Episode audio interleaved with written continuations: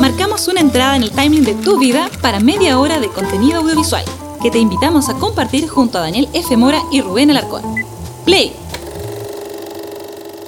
Queremos contarte que este episodio se trasladó a la plataforma Instagram Live. Tal vez por eso el audio no sea precisamente su mejor cualidad, pero queremos invitarte a estar atento a la red social de Instagram para sumarte a través de los comentarios y participar con nosotros en los nuevos lives que están por venir. Gracias por estar ahí.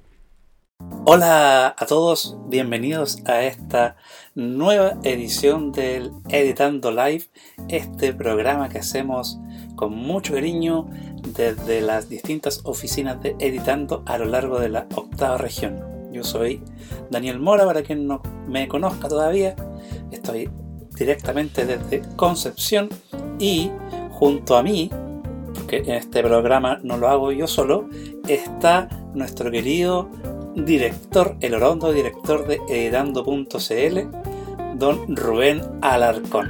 ¿Cómo estás, Rubén? Hola, Daniel. Y hola a todos los amigos. Veo que hay por lo menos siete personas. Habían 10, pero ya hicieron abandono el 3 de, una, un viaje.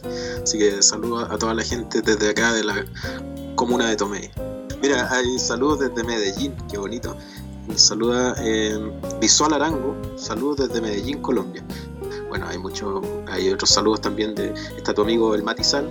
el Matizal, bueno Matizal. Ana Luz Zamora, Pinti Verá, eh, Reni, Eddie, en fin, Nico Chamorro, harto amigos, así que saludos para todos, estamos iniciando esta segunda edición de nuestro Editando Live, lo que era originalmente el Editando Podcast, lo estamos trasladando a la plataforma de Instagram porque es más simpático, es más amable y nos permite programarnos en esta horita que nos ofrece Instagram para, poder ir al aire con el amigo Daniel, Daniel F. Mora y su servidor aquí hablando.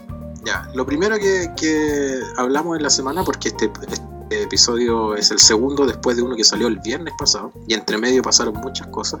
Em, y una de las cosas como más importantes que, que apareció fue el lanzamiento de una nueva cámara, de una nueva cámara de la, de la marca Canon, de la serie EOS C que si hacemos un poquito de historia, ahí el amigo Daniel en un rato más nos va a tirar unos videitos, si hacemos un poquito de historia, Canon ya venía con esta línea desde hace rato, 2017, 2016 por ahí, con esta línea de las EOS 100 que han sido muy utilizadas en el mundo documental sobre todo por su construcción, por, por su versatilidad que tienen para poder salir a terreno, ¿no? por su tamaño que es relativamente compacto y por la capacidad de poder agregar cines de, de, calidad cine, perdón, lentes de calidad cine.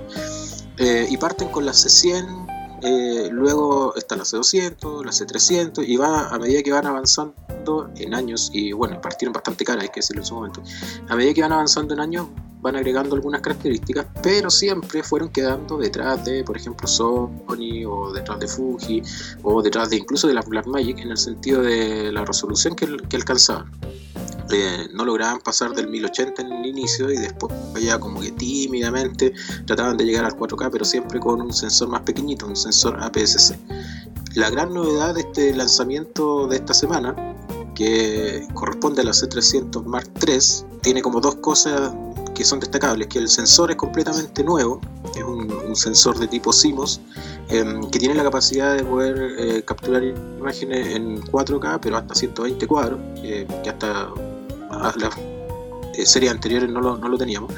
Y, y, tiene también eh, una construcción modular, o sea, se le pueden agregar algunos accesorios, accesorios que permiten añadir conexiones, por ejemplo.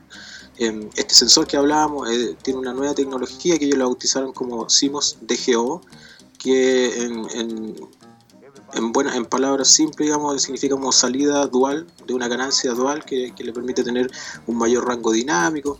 Por lo tanto, podríamos decir que es como la principal, principal característica nueva que tiene esta cámara, que es un sensor Super 35 además, o sea, full frame, permite un, tamaño de cuadro más grande, eh, en diferencia a las versiones anteriores. Eh, es una, buena adelante, digamos, porque estuve viendo en la semana video, bueno, esto ya fue como fue, pasó una semana, ha habido, tiempo de revisar eh, reviews, ha habido tiempo de revisar pruebas de laboratorio, eh, y de los que estuve revisando, la posicionaban bastante bien, de hecho incluso, o sea, descartando cámaras como la Arri Alexa, por ejemplo, que, que son el estándar de la industria del cine y que sabemos que están en otro nivel, pero ya yendo a esas cámaras entre comillas más accesibles al bolsillo del realizador independiente, está bastante bien posicionada, incluso hasta en un segundo, tercer lugar ahí eh, compitiendo con su, con su compañera la C500, que era la versión anterior de, de Canon, y con la Blackmagic o con ese tipo de cámaras que también son modulares, que también tienen sensor eh, full frame y que tienen buenas, buenas características. Bueno, eh, es cierto que la tecnología avanza mucho y Canon en lo que se refiere a, a video, pese a que ha perdido terreno en el sentido de posicionamiento de marca, porque seamos sinceros, Canon se dejó estar en este apartado eh, donde distintos competidores se le, ahí se fueron metiendo por el camino eh, en algunos en todo lo que tiene que ver, por ejemplo, las cámaras sin espejos, que también tienen gran, gran comportamiento en el apartado eh, de video. Sony arrasó con todo. Y las cámaras profesionales, como tú mencionaste ahí, la Alexa y Blackmagic, eh, se le adelantaron también mucho en su gama ya profesional, que son todas estas Canon CX tanto.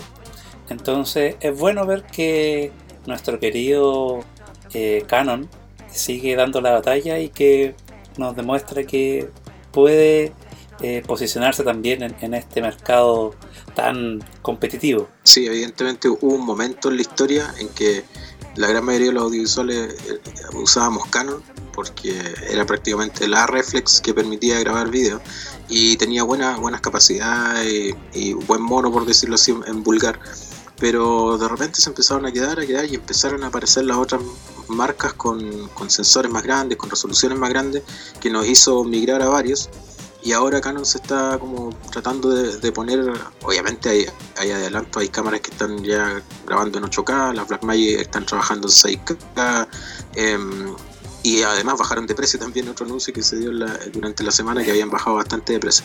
Por lo tanto, la pelea está más o menos fuerte. Pero a, pesar de todo eso y, lo que hemos visto en, las distintas pruebas durante la semana, al parecer fue una, una jugada más o menos buena y, vale la pena invertir. Invertir hay que decirlo porque en realidad para los bolsillos modestos de nosotros es prácticamente inalcanzable. Es una cámara que va a estar disponible en junio, julio por ahí eh, de este año, alrededor de los 10 mil dólares o 10 mil euros, que para como está la plata ahora, más o menos los 10 millones de pesos solo el cuerpo. Entonces solo, solo un cuerpo de cámara de 10 palos eh, y si le sumamos que hay que tener una óptica, lo bueno de esta cámara es que ahora viene compatible con facilidad con montura F, PL, F Cinema. Eh, hay varias eh, posibilidades de, compatibilizar óptica que antes no se podía tan, de manera tan simple, había que mandarla a, taller para que le hicieran ahí un pequeño ajuste y se pudieran cambiar las ópticas. Ahora no, ahora viene de fábrica así, uno lo puede modificar en la casa, digamos, pero, pero son detalles que al final igual es una inversión grande. Así que qué bueno que, al menos, ya que van a, van a costar tanto, yo conozco gente que adora estas cámaras, sobre todo documentalistas, porque mm, lo, que, lo que decíamos hace un rato son compactas, son robustas, eh, al parecer para salir a terreno son, son bastante amables y las extensiones que, que se agregan permiten agregar un brazo, una empuñadura, digamos, un par de conexiones, un visor externo, hay posibilidad de agregar eh, micrófonos, en fin. Así que está está bien interesante esta nueva eh, Canon de, que se lanzó esta semana. En cuanto a las características de la cámara, eh, una de las cosas que presume Canon es precisamente que eh, esta cámara tiene un rango dinámico mucho más amplio, incluso de, 16 stop. Yo las pruebas que estuve viendo de laboratorio, en, que hicieron en, no fue, en, fue en, Europa, no fue en Estados Unidos, hicieron unas pruebas de laboratorio y la comparaban precisamente con la Blackmagic y la Blackmagic Pocket Cinema de 6K y con, con la no, una Lumix o Fujifilm, Fujifilm creo que. Em, y en realidad de los 16 puntos llegaba a dar como 12.8 pero que de todas maneras era bastante en comparación a las otras de la línea que normalmente dan en promedio 9, 9.2, 9.7 por lo tanto tiene un rango dinámico considerable y eso Canon dice que es por este, este producto de esta tecnología de sensor nuevo con con esta salida dual eh, que hace una magia ahí con los píxeles que combina las altas luces con las bajas luces en un mismo píxel y de ahí genera una imagen mucho más rica en las sombras, según ellos. Ya, todo esto uno lo habla como en el supuesto porque en realidad uno se lee los comunicados de prensa y ustedes entenderán que las marcas de la empresa que sea, cuando lanza una cámara, pues, la mejor cámara del mundo, tiene todas las capacidades, entonces uno tiene que leerlos, pero poniendo los pies en la tierra y decir, bueno, algún día la podremos probar y ahí recién sabremos si que efectivamente es tanta la maravilla. Así que ahí quedamos muy ansiosos con esta nueva Canon que ha aparecido. Evidentemente esta eh, apunta al mercado profesional y si usted es un aficionado no se desespere, no necesita una cámara de estas capacidades porque sabemos cuán difícil es poder invertir en este tipo de equipos muy bien Canon que se esté poniendo las pilas, que no se quede atrás, todos la queremos mucho, pese a que a ellos no debería preocuparlos nuestro cariño. Eh, ¿Qué más eh, tenemos para hoy, Rubén? Tu amigo el, el Mati Sal dice que es para el productor independiente una, una muy buena opción. Y a propósito de productores independientes y de platas y de recursos, con el amigo Moreno eh, acordábamos la semana de, de, bueno, de todo esto que estamos viviendo como como sociedad a nivel mundial y a nivel nacional, em, y con la realidad de, los colegas, de audiovisuales, no solamente audiovisuales, sino que en general de los que viven de la cultura y las artes o los que trabajan en esta área y que con muchos de ellos nosotros compartimos. Y en Chile se hizo un estudio, un catastro, que fue encargado por el Observatorio de Cultura del Gobierno y tiene datos bastante duros, eh, crueles casi se quiere decir, eh, y me gustaría que lo comentáramos porque efectivamente hay, lo decíamos en el episodio anterior, igual hay hartos colegas que, que lo están pasando un poco mal. Y ya que la noticia no es muy buena, entonces mejor tirémoslo al inicio para que después nos vayamos con algo más, un poquito más animado, ¿te parece? Sí, eh, nos estamos hablando de los resultados del catastro de estado de situación de agentes, centros y organizaciones culturales que el Ministerio de las Culturas las Artes y el Patrimonio realizó por motivo de la pandemia que ha azotado al mundo y que Chile no ha estado exento. Eh, esto se hizo en aras de saber cuál era el estado de eh, la comunidad artística del país y, y que también conllevó a, a, tomar una medida que no sé en qué habrá quedado, se le perdió un poco la pista de esta inyección de dinero que se le iba a hacer al mundo artístico, pero este catastro sirve para ir entendiendo cómo funciona la dinámica cultural en el país, cómo está distribuida la, eh, la situación a lo largo del país. Eh, entendemos que no todos, no es una eh, muestra 100% representativa, pero a diferencia de la academ que se hace con 700 personas. Aquí eh, participaron cerca de 17.000 eh, personas que respondieron a este cuestionario y que finalmente terminó dando un número cerrado de 15.079 formularios completos, eh, lo cual habla de cuán diversa es la, la, población de artistas, siendo muy laxos con el término, porque en esa misma categoría entramos Rubén y yo, y pese a que nos desempeñamos como gestores culturales, eh, quizás sea eh, demasiado ego de nuestra parte calificarnos de artistas. Es decir, artistas, sí. A mí siempre me ha incomodado ese, ese apodo que le ponen a uno de los, los artistas. Mira, para resumir como números principales, eh, de todos esos que tú nombraste, los más de 19.000, hay 13.147 que corresponden a personas naturales y 1.932 que re representan a distintas agrupaciones y organizaciones del sector asociado a la, a la cultura. Hay 7.000 que corresponden a Santiago, de los 13.000 que respondieron, 1.639 que corresponden a Valparaíso y 648 que corresponden a la región del Biobío, siendo las tres regiones con más representatividad dentro del, del estudio. De toda esa muestra, lo interesante, y aquí es donde se pone un poquito triste la cosa, es que de esos 13.000 y tanto que respondieron, 2.261 representan netamente al sector audiovisual y es el cuarto sector detrás de música, la educación artística y el teatro. Y lo más triste todavía es que de la muestra 11.190 corresponde a trabajadores independientes y de esos 11.000, 8.741 trabajadores independientes que no tienen un ingreso estable, o sea, que no tienen un contrato que les pueda asegurar nada, que no tienen imposiciones. O sea, claro, imposiciones que se pueden pagar ellos mismos, pero sabemos que la realidad a veces de, los trabajadores independientes, sobre todo asociados a la cultura, es de, trabajo esporádico, por proyectos, y muchas veces eh, no hay mayor imposición que el ahorro que puedan hacer durante los meses, porque a veces la plata de los proyectos que duran, no sé, tres meses, seis meses, esta gente eh, suele organizarlo para pagar deuda, para vivir, para la comida, para las cosas más básicas, y se complica mucho el hecho de tener un, un pago previsional. Bueno, se nos fue Rubén nuevamente. No entendemos por qué la vez anterior todo fue perfecto. Le echaremos la culpa a esa comuna tan extraña que es Tomé. La situación en sí es bastante eh, fuerte para la comunidad artística nacional y de hecho eh, una de las tantas preguntas que se hace es eh, qué tipo de problema ha generado esto en, nuestro trabajo, en el trabajo artístico. Rubén, te perdimos un momento, así que estoy hablando sobre la pregunta del gráfico 19. Estamos viendo el, PDF, que también, que habla de qué tipo de problema ha generado la pandemia de coronavirus en su trabajo eh, en el ámbito cultural. Entonces, eh, ahí mucha gente menciona que se han perdido sponsors y auspiciadores, despidos laborales. Sí. Eh, y evidentemente el gran grueso de esto es la cancelación de actividades previamente confirmadas. En el caso del el audiovisual se ha visto mucho cómo los festivales han tenido que ser cancelados, suspendidos. Eh, acá en, la región eh, Frontera Sur tuvo que verse tristemente nuevamente pospuesto. Pospuesto, sí. Eh, FEMCINE en Santiago y así varios otros festivales y estamos ahí viendo cómo va a ser el panorama. Eh, no se ven medidas serias que permitan que festivales que se realizan a mediados de año como eh, Sanfic puedan realizarse.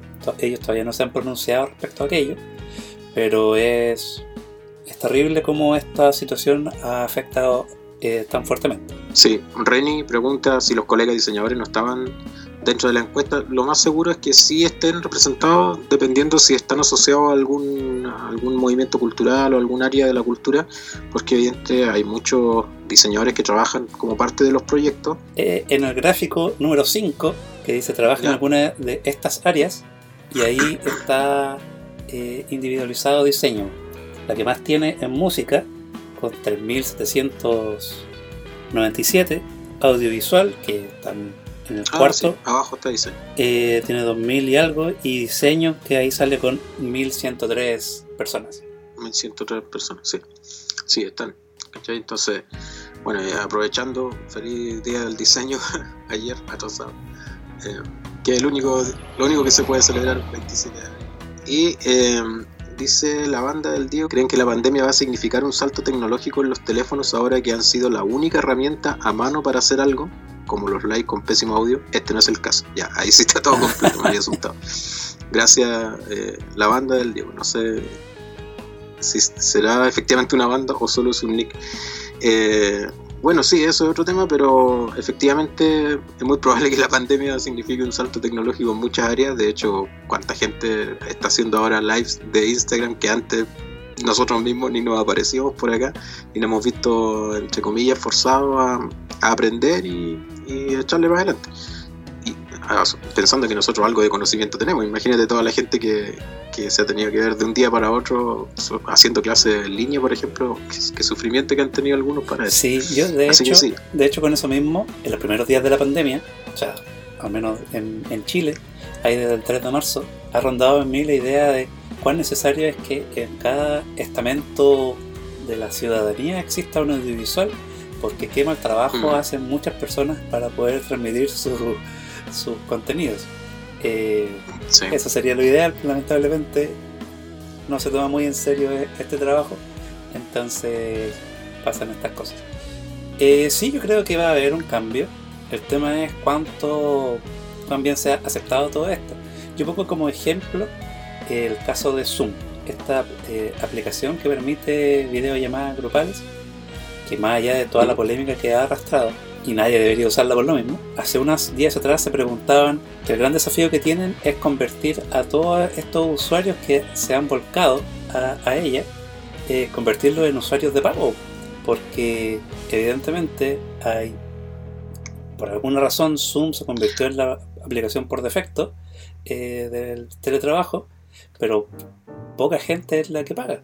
Eh, y eso se puede ir escalando a, otra, a otros escenarios. Sí, bueno, ahora Mark Zuckerberg anunció ayer, creo que fue, lanzaron, al menos en Estados Unidos y, algunos países de Europa, otra aplicación, Rooms, para mm, poder, entre comillas, hacerle la competencia a Zoom, que mm, que claro, lo más seguro es que les pegó una robada de código por ahí y lo implementó como lo ha hecho con tantas otras cosas.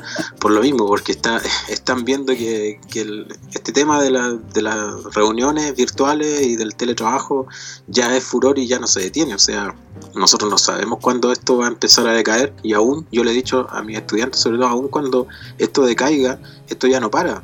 Eh, vamos a seguir trabajando online porque va a ser la manera, y aparte que si algo nos ha enseñado el cine de ciencia ficción y futuros distópicos, que eh, la realidad va a ser terrible y no vamos a poder estar en la calle, entonces qué mejor que estar encerrados, si tenía una buena internet, vaya a trabajar de lejos ¿no? Así que ahora todos van a querer, lo mismo ha hecho Google, eh, integró Meet de Google, que es la, la parte paga, digamos, ahora la integró por defecto en Gmail, y y están dando un periodo para que tú la puedas ocupar y luego después ver cómo te hacen hacerte también de pago asociado a Hangout y a, y a otras aplicaciones. Entonces, efectivamente eso va a pasar. Se viene ahí una, gran pelea, todos van a querer quitarle parte de la torta. Imagínate que Zoom, con todas las deficiencias de seguridad que tiene, eh, así todo es la que tiene mayor crecimiento. Eh, ¿qué más sería si, si fuera segura, si, si, además fuera buena? Eh, yo he estado, cuando me preguntan, he estado recomendando otras, he estado recomendando Jitsi, he estado recomendando, no sé, cualquiera de esas otras que, que son gratis también y que algunas funcionan online, ni siquiera necesitas instalar nada. Eh, para que eviten Zoom a toda costa, porque se están filtrando de todo, están robando datos. sí, yo por momentos en mi alma empática digo, pucha Google, ¿por qué te pasas nuevamente por el lado teniendo Hangouts que aguanta 25 personas y, funciona muy bien? Y a ver, se Zoom se te mete por el lado. Después digo, en realidad, estas son empresas que han usufructado de nuestra información, no tengo por qué preocuparme de ellas. Eh, el mismo caso de WhatsApp, que eh, hoy se anunció que van a tener un soporte de hasta 8 personas en su eh, en, sus videollamadas. Pero ahí también se entronca con lo siguiente, porque más allá de toda la sabida mala utilización por parte de Facebook de la información, WhatsApp sí es una plataforma que su privacidad, el manejo de la privacidad eh, es muy férreo y por eso no existe una aplicación para computador eh, que sea realmente funcional. Lo que existe ahora o es usarlo en el navegador o estas aplicaciones que hay, pero que son espejos del navegador, entonces tampoco es, una aplicación como tal. Por eso a mí me molesta mucho, por ejemplo, cuando me escriben por WhatsApp y estoy en el computador, me llegan las notificaciones primero en el teléfono y después me suenan en el, computador. Como que me, como que me chorría. Pero Zoom pasó. ¿Para qué es? Con una bati sobre. Sí. Eh, pero eso tiene que ver con el tema de que no hay una no es realmente una aplicación lo que hay en el, computador como tal. Eh, pero en fin, la... no sé por qué llegamos a hablar de, teletrabajo en todo esto, por la pandemia. ¿Por qué estamos hablando de la pandemia? por, Sí, estábamos hablando de la pandemia. Renata dice que si algo nos enseñó el cine de Estados Unidos es no precisamente a no confiar en Estados Unidos como salvador del mundo, porque qué vergüenza más grande. O sea, si fuera por eso estaríamos tomando cloro ahora blanqueador, cualquier cosa. Y por lo mismo, eh, ya hablamos de las consecuencias que ha tenido la, la pandemia para el ámbito cultural, en particular en Chile. Sabemos que en todo el mundo eh, ha sufrido consecuencias. Hablamos de lo que ha significado para el teletrabajo y sin duda algo eh, que ha permitido que algunas personas puedan sobrellevar esta pandemia de buena forma han sido los servicios de streaming. Porque ¿cómo habría sido pasar esto ni siquiera en los 80. Ni siquiera en los 80. Bueno, capaz que habríamos. Capaz que habríamos estado igual jugando en el patio. No sé. Eh, pensemos, apenas en el 2005, el 2004, porque el 2005 aparece YouTube. Entonces, hace 15 años, eh, ¿cómo habría sido eh, sobrellevar todo esto sin YouTube? Imagínense eso. ¿Qué sería de nosotros sin las plataformas? Y por eso el amigo Mora nos va a poner al día de qué es lo que hay hoy día en streaming. O, al menos qué es lo que... Bueno, sabemos que Netflix eh, está, pero tenemos igual Prime Video. ¿Qué más tenemos? Disney todavía no llega, está eh, anunciado para el 2021. Eh, en Chile podemos acceder fácilmente a Netflix, que es el rey, Prime Video, que está inyectando mucho dinero en publicidad, se ve en la tele, pese a que su plataforma es horrible y su algoritmo es como dispararle a un, a un pez en una, en una pecera. también tenemos HBO Go, también tenemos. Esos son como los populares. Después ya entregan como los de nicho, como Movie. Eh, hace unos días en mi PlayStation 4 apareció uno que se llamaba como Tubi. no apareció uno que se llamaba como Tubi. Y como yo tengo mi consola eh, con una cuenta de Estados Unidos para poder comprar, etc. Me aparecen a veces servicios que no me funcionan. Entonces entré a este y es gratuito. Te ofrece las películas gratuitas pero películas de clase Z, así como horrible, así como no encontré nada eh, interesante que ver. Tampoco me di mucho tiempo de revisar la calidad de, esta película. Em, pero acá estamos muy ansiosos de lo que pueda significar la llegada de Disney, Disney Plus. Bueno, también está disponible eh, eh, Apple TV Plus para todos los que tengan algún servicio, un dispositivo de, de Apple. En estos momentos, Estados Unidos, que en el fondo es donde podemos ver más o menos cómo se desgrana el choclo a nivel mundial, en esto que se refiere a servicios de streaming, eh, Netflix tiene el 42% de la torta. Luego le sigue Prime Video con un 22%, luego está Hulu, que Hulu igual es un poco tramposo porque es parte de Disney, que es el siguiente, y que tiene a este momento un 5%. Tenemos que pensar que Disney lleva solo unos cuantos meses, seis meses, salió en noviembre, octubre, noviembre del año pasado, y ya se lleva esta tajada. El, consumo ha subido eh, enormemente. En Netflix esperaba este trimestre conseguir 8 millones de dólares de utilidades. ¿Y sabes cuánto consiguió Rubén? 16 millones de dólares en utilidades. Entonces habla de cómo todo el mundo está viendo Netflix. Y ahí viene la segunda pregunta, otra segunda u otra inquietud que puede surgir y es cómo afecta esta pandemia a Netflix. Recordemos que este servicio desde hace ya varios años que se ha volcado en la producción de, contenido original, porque evidentemente eso pese a, lo que pueda costar, es mucho más barato que estar pagando licencias eh, a toda la gente. Y la semana pasada mencionaban que los ejecutivos de Netflix mencionaban que el catálogo que tenían pensado para este año no se ha visto afectado por la pandemia. Eh, y que en este momento eh, tienen más de 200 películas y series en etapa de postproducción. Entonces podemos ver que eh, oferta de Netflix no se va a ver tan afectada. Van a seguir llegando cosas nuevas, pese a que quizás estas cosas no sean las que más nos interesen porque muchas de estas mm. van a estar relacionadas con la temática del hogar y la inmobiliaria.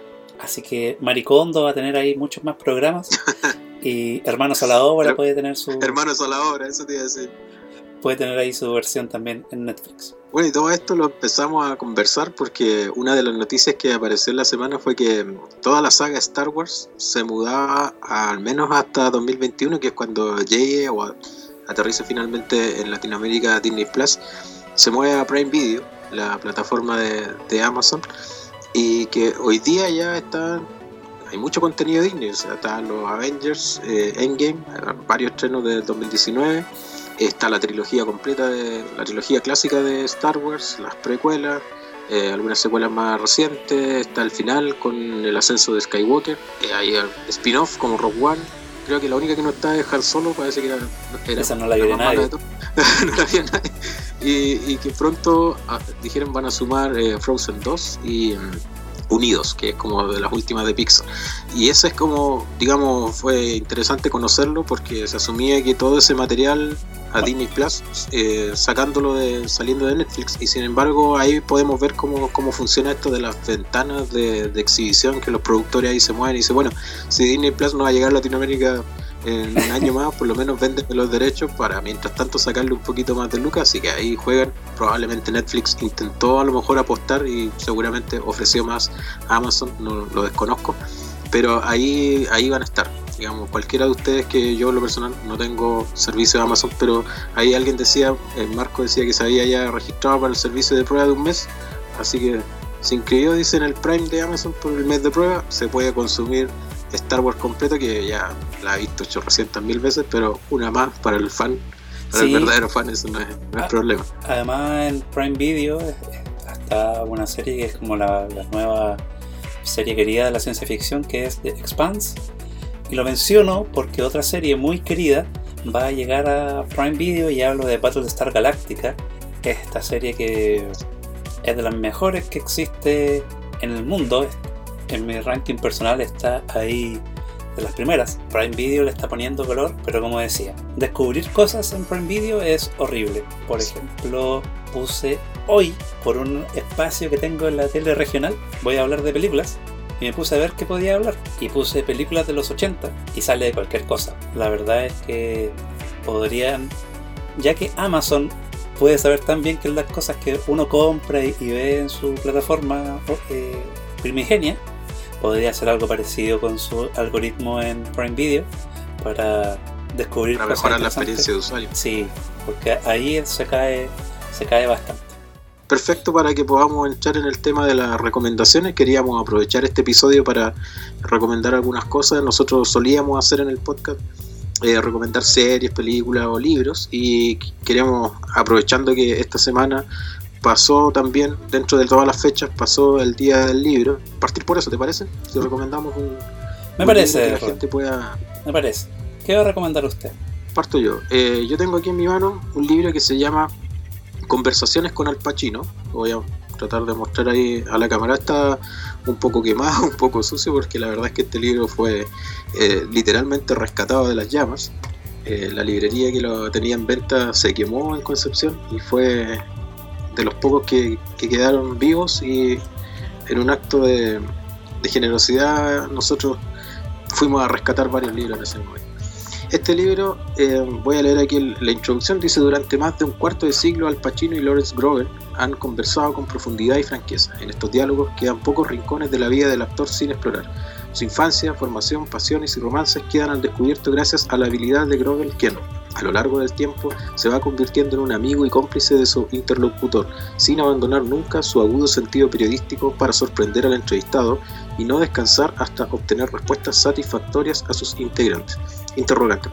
Este libro es súper entretenido, sobre todo para la gente que a lo mejor no, le, no es muy cercana a leer. Nosotros la semana cuando fue el día del libro yo puse un pequeño videito y le puse ahí que en realidad eh, a nosotros nos gusta bastante leer con el amigo Mora, al menos compartimos, lo que no compartimos mucho son los gustos porque el, amigo Mora es, mucho más profundo en sus lecturas, yo soy de leer cosas más livianitas, entonces este, este libro a mí venía de parilla eh, porque se hace, se hace bien fácil de leer desde el punto de vista de que Al Pacino, que también a, propósito pasó su cumpleaños número 80, el ante taller o el 25 creo, eh, tiene un humor, un sentido del humor que lo hace súper eh, especial y súper entretenido. Él, desde el momento uno, cuando se junta con el periodista, eh, le dice, bueno, el periodista le dice, oye, describe la, pieza donde se juntan, el espacio, el piso, que le llaman ellos, eh, como un lugar que prácticamente es como la escenografía para una película de vagabundo, dice, estaba muy desordenado, muy lúgubre,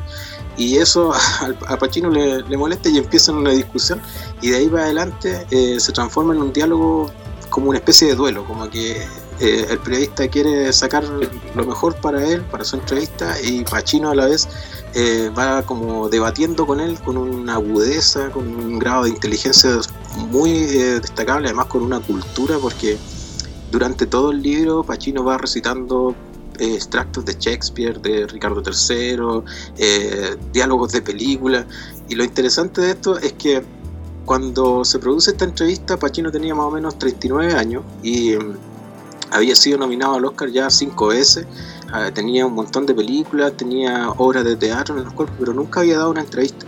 No, quería, era más bien como se dice aquí en Chile, quitado de bulla y, y no, muy, muy reticente. Sin embargo, el mismo periodista, un tiempo antes, le realiza una entrevista a Marlon Brando.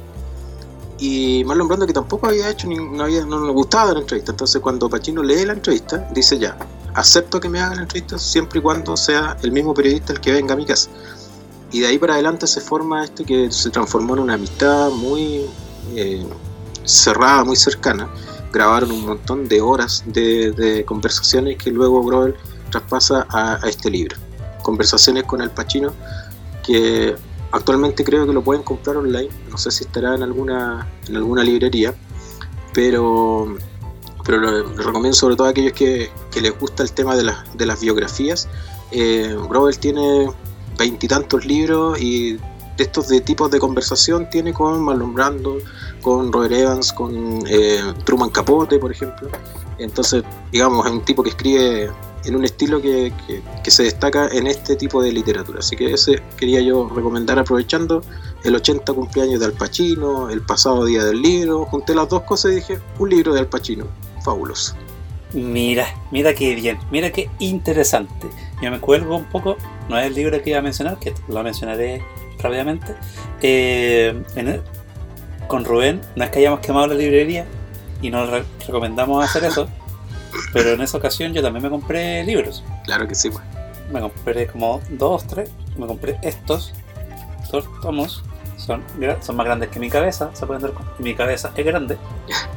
Y lo gracioso, bueno, son 100 eh, clásicos del cine de, de la Tachen, una editorial que saca muchos libros objetos, libros muy bonitos que tienen siempre grandes fotografías. Mucha fotografía, sí. Y, ¿ya? y como que por este, que debe ser caro, en, en, la pulenta, eh, a mí me salió como 10 mil pesos. Es la, la ventaja de, de que se queme una librería. Un libro quemado. sí. sí. Y este está sanito. De hecho tengo otro también, pero como dos. Este está más, más quemado. No lo llamo. Pero el libro que estoy leyendo está muy interesante. Eh, estoy leyendo, estoy leyendo en, en, mi tableta. Es From Factory Girls to K-Pop Idol Girls. Que es un libro sobre K-Pop. Pero, pero... Eh, sobre chicas K-Popera diría yo. ¿no? Sí, pero sí, tus intereses, Mora, están saliendo al descubierto y para todo pero, el mundo. Sí, pero eh, la verdad es que este trabajo es de un, un, estudioso y habla sobre la política cultural del desarrollo, desarrollismo, el patriarcado, el neoliberalismo en la industria musical popular de eh, Corea del Sur. Entonces, eh, lo que hace en realidad el libro es, claro, tomar el fenómeno que es el K-pop y, y las idols y verlo a través de, una perspectiva política y una perspectiva que tiene que ver con cómo eh, este movimiento responde a una mirada neoliberal por parte del gobierno. Entonces, sí, pues, tiene que ver con chicas coreanas, pero tiene que ver sí, con pero, claro, no, capitalismo. No solo con eso. No, no, no. Es Entonces, más profundo que eso. Es más profundo que, que eso. Eh, entonces está muy interesante porque a fin de cuentas, y es algo que, que conversaba alguna vez con una amiga, que eh, lo que está haciendo Corea es convertir el K-Pop y, y, toda la industria cultural en su producto de exportación y por tanto de dominación mundial. Así espera, que... espera, espera, espera, alto ahí. O sea, tú me estás queriendo decir que lo que dijo el gobierno que toda la revolución del 18 de octubre era por culpa del K-pop, ¿tenía algo de razón? Yo creo que tiene algo de razón. No, o sea, no, no es que.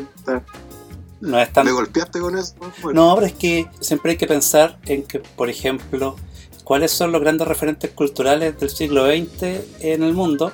Van a salir citados ejemplos de Inglaterra o Francia. Y ninguno de estos dos eh, países son son mucho mejor que Chile y son potencias mundiales, pero no son el, el hegemón que existe actualmente.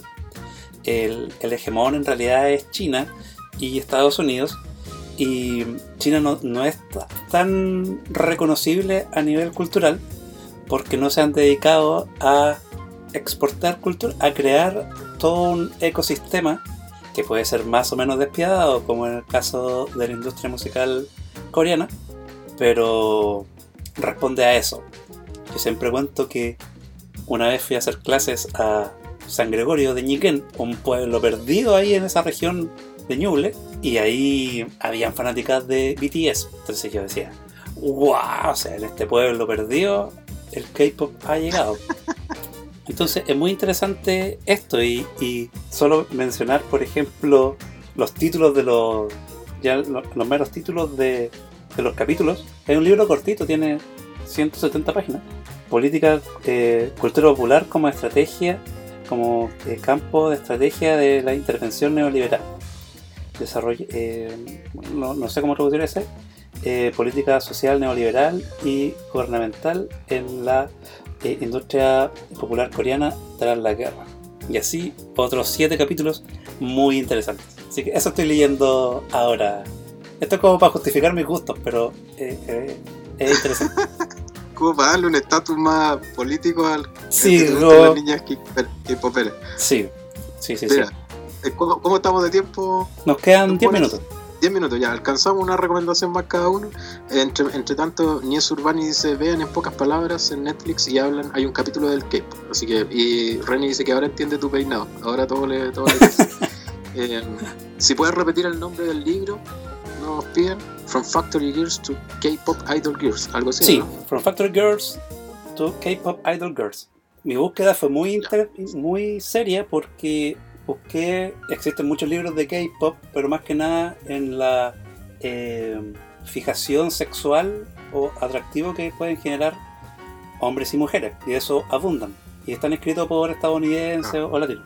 En este caso, no es un coreano de primera generación, eh, pero sí es un inmigrante coreano que es eh, Kim. Entonces, si quieren ver una perspectiva más seria de investigación respecto a la cultura coreana, busquen a autores que estén de alguna forma bien ligados a ese país, ya sean autores propios de, del país como hijos de inmigrantes que tienen una mayor cercanía.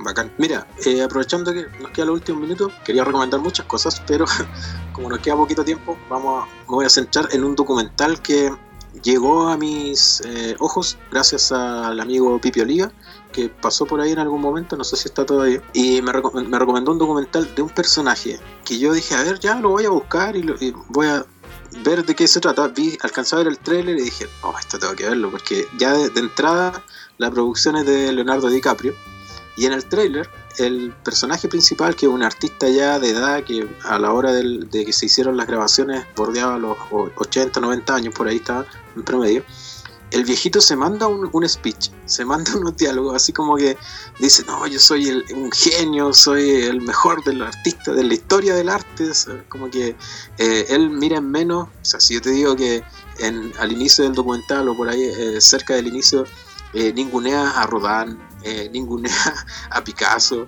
De Rodán dice, lo más suave que dice es que vale callampa, así como en, en, lo dice en inglés obviamente, pero la expresión traducida al español es como que Rodán vale callampa. Eh, a Picasso él hizo un juego de palabras y le decía eh, pick a soul, como usaba, así se refería a estos artistas que todo el mundo le hace reverencia. El documental se llama Zukalski, bueno en realidad se llama Struggle The Life and Lost Art of Zukalski. Tiene un, apellido que es eh, polaco, Zukalski. El tipo se llama Stanislav Zukalski. Eh, o Zukalski, no sé bien cómo se pronunciará, ustedes comprenderán que yo polaco no, no, me manejo. Pero les recomiendo de verdad que lo busquen porque es muy, muy entretenido porque el personaje tiene ese magnetismo que uno quisiera encontrarse en cualquier persona para hacer un documental.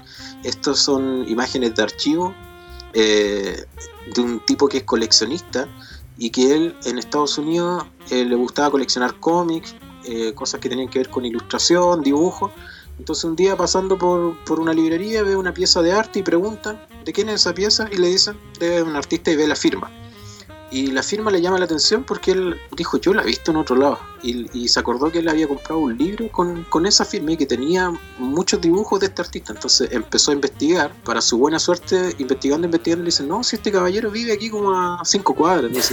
y se dio cuenta que poco menos que eran vecinos. Entonces lo va a ver a la casa y ahí comienza esta, esta relación de conversaciones, el tipo magnetizado por el viejito y el viejito le empieza a decir, y tiene una chorrera, de, mira, es tanta información, Mora, que yo, que además que tengo mala memoria, eh, me cuesta sintetizártela, pero entre otras cosas él dice que eh, él descubrió, porque él investigó muchos años, y descubre que todas las culturas, eh, la china, eh, la europea, eh, todas las razas derivan de un solo lugar en el mundo, y que es la isla de Pascua, y que él tiene pruebas fundadas para comprobar eso.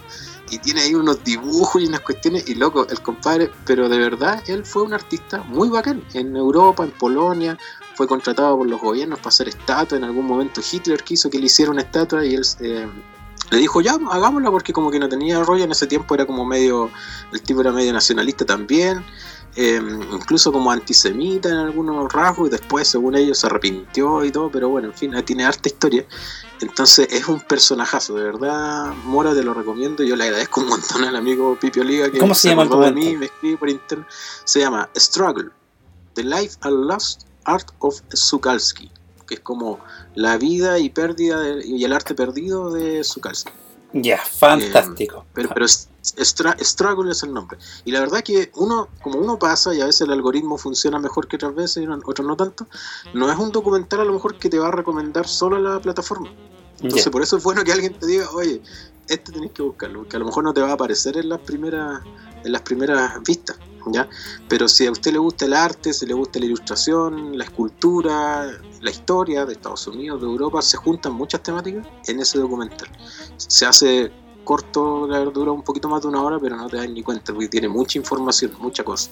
Fantástico. A mí me queda, me queda un minuto para eh, dar mi recomendación, eh, y es Movie, Movie Made Us, eh, una serie que él, una, ah, un hermano espiritual de Toy Meiras, que mm, ambas series son muy divertidas, tienen un ritmo muy simpático y en este caso eh, nos cuenta la historia, la trastienda de cuatro películas clásicas de los 80 que son Dirty Dancing, Duro de Matar, Mi Pobre Angelito y Cazafantasmas. Y cómo, pese a que para nosotros estas películas son monumentos gigantes, en realidad eran películas muy del montón, o sea, muy del perraje, muy de que en realidad no le importaban mucho a los estudios. Eh, y es gracioso cómo estas películas se convirtieron en iconos eh, y convirtieron en estrellas a sus eh, actores. Entonces son cuatro episodios de 40 minutos aproximadamente, así que de verdad es un verdadero deleite eh, esa serie. Está en Netflix, son cuatro episodios, Movies That Made Us, que de verdad es para reírse a bandíbula batiendo. Así que... Vamos a publicar esto igual ahí en el... Porque nos piden los nombres de nuevo, entonces ahí los voy a poner yo en el Instagram. Para que no se, no se, preocupen. Eh, así que eso amigos, eso ha sido la segunda edición de Editando en Vivo. Eh, ya nos quedan unos segundos para que esto se pueda despedir de manera decente. Antes que se corte. Así que nos veremos en un próximo episodio. Adiós. Ha llegado el triste momento de marcar la salida. Recuerda que puedes encontrar todos nuestros episodios en Apple Podcast, donde te invitamos a recomendarnos, y también en Spotify, eBooks e incluso Tuning. Déjanos tus comentarios a través de nuestras redes sociales. Nuestro sitio oficial es www.editando.cl, donde puedes leer además sobre directores y editores, consejos, recomendaciones y algo más.